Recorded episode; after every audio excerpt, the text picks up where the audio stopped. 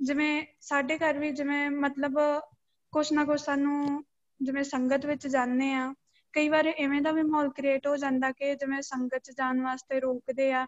ਪਹਿਲਾਂ ਜਿਵੇਂ ਬੜਾ ਖਿੱਚ ਜਾਣਾ ਕਿਸੇ ਨੇ ਮੈਨੂੰ ਰੋਂਗ ਬੋਲ ਦੇਣਾ, ਕਿਸੇ ਵੀ ਬਾਰੇ ਕੁਝ ਰੋਂਗ ਬੋਲਣਾ, ਮੈਂ ਬਹੁਤ ਵਾਹਿਗੁਰੂ। ਬਾਅਦ ਵਿੱਚ ਸਭ ਜੀ ਨੇ ਜਿਵੇਂ ਹੌਲੀ ਹੌਲੀ ਸਮਝਾ ਦਿੱਤਾ ਕਿ ਨਹੀਂ, ਉਹ ਗੁਰੂ ਨਾਨਕ ਆ, ਤੂੰ ਐਵੇਂ ਨਾ ਕਰ। ਐਵੇਂ ਜਦੋਂ ਪਾਪਾ ਉਹਨਾਂ ਨੇ ਰੋਕਣਾ ਜਾਂ ਅੱਗੋਂ ਮੰਮੀ ਨੇ ਦੂਜੇ ਪਾਸੇ ਹੋ ਜਾਣਾ ਕਿ ਨਹੀਂ ਪਾਪਾ ਤੁਹਾਡੇ ਐਵੇਂ ਕਹਿੰਦੇ ਆ ਤੁਸੀਂ ਜਾਂ ਤੁਸੀਂ ਲਓ ਪਰ ਵਾਹਿਗੁਰੂ ਪਰ ਐਵੇਂ ਹੀ ਮੈਂ ਇੱਕ ਦਿਨ ਰਾਤ ਨੂੰ ਮੰਮੀ ਐਵੇਂ ਮੈਨੂੰ ਸਮਝਾ ਰਹੇ ਜਦ ਗੱਲ ਹੋ ਰਹੀ ਸੀ ਕਿ ਚਲੋ ਰੋਕਦੇ ਆ ਤੇ ਰਹਿਣ ਦਿਓ ਤੁਸੀਂ।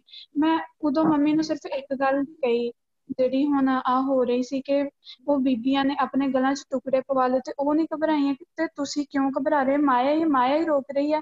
ਤੁਸੀਂ ਕਿਉਂ ਘਬਰਾਉਂਦੇ ਹੋ? ਮਤਲਬ ਉਹਨਾਂ ਦੇ ਮਨ 'ਚ ਇਹ ਵੀ ਹੈ ਕਿ ਜਾਨ ਪਰ ਉਹ ਇਨਡਾਇਰੈਕਟਲੀ ਜਿਵੇਂ ਤੋੜ, ਮਤਲਬ ਜਾਣ ਵਾਸਤੇ ਰੋਕਦੇ ਆ ਕਿ ਜਿਵੇਂ ਘਰ ਵਿੱਚ ਸ਼ਾਂਤੀ ਰਹੇ।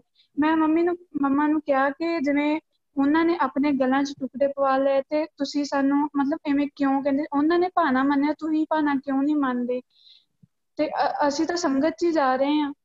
ਤੇ ਮੈਂ ਬਸ ਇੰਨਾ ਕਹਿ ਕੇ ਬਾਅਦ ਵਿੱਚ ਸ਼ਾਂਤ ਹੋ ਗਈ, ਚੁੱਪ ਹੋ ਗਈ। ਮੈਂ ਕੋਈ ਬਹਿਸ ਨਹੀਂ ਕੀਤੀ। ਗੁਰੂ ਸਾਹਿਬ ਜੀ ਨੂੰ ਅਰਦਾਸ ਕੀਤੀ ਕਿ ਵਾਹਿਗੁਰੂ, ਐਵੇਂ ਸੇਵਾ 'ਚ ਪ੍ਰੋਬਲਮ ਆ ਰਹੀ ਆ ਜਾਂ ਸੰਗਤ ਵਿੱਚੋਂ ਜਾਣ ਤੋਂ ਰੋਕ ਰਿਹਾ ਅਸੀਂ ਕਿਹੜਾ ਕਿਸੇ ਗਲਤ ਸਾਈਡ ਤੇ ਜੁੜੇ ਹੋਏ ਆ ਗੁਰੂ ਸਾਹਿਬ ਜੀ ਨੇ ਅਗਲੇ ਦਿਨ ਹੀ ਜਿਵੇਂ ਮੰਮੀ ਨੇ ਸੁਰਤੀ ਲਗਾਈ, ਦੁਪਹਿਰੇ ਸੁਰਤੀ 'ਚ ਬੈਠੇ।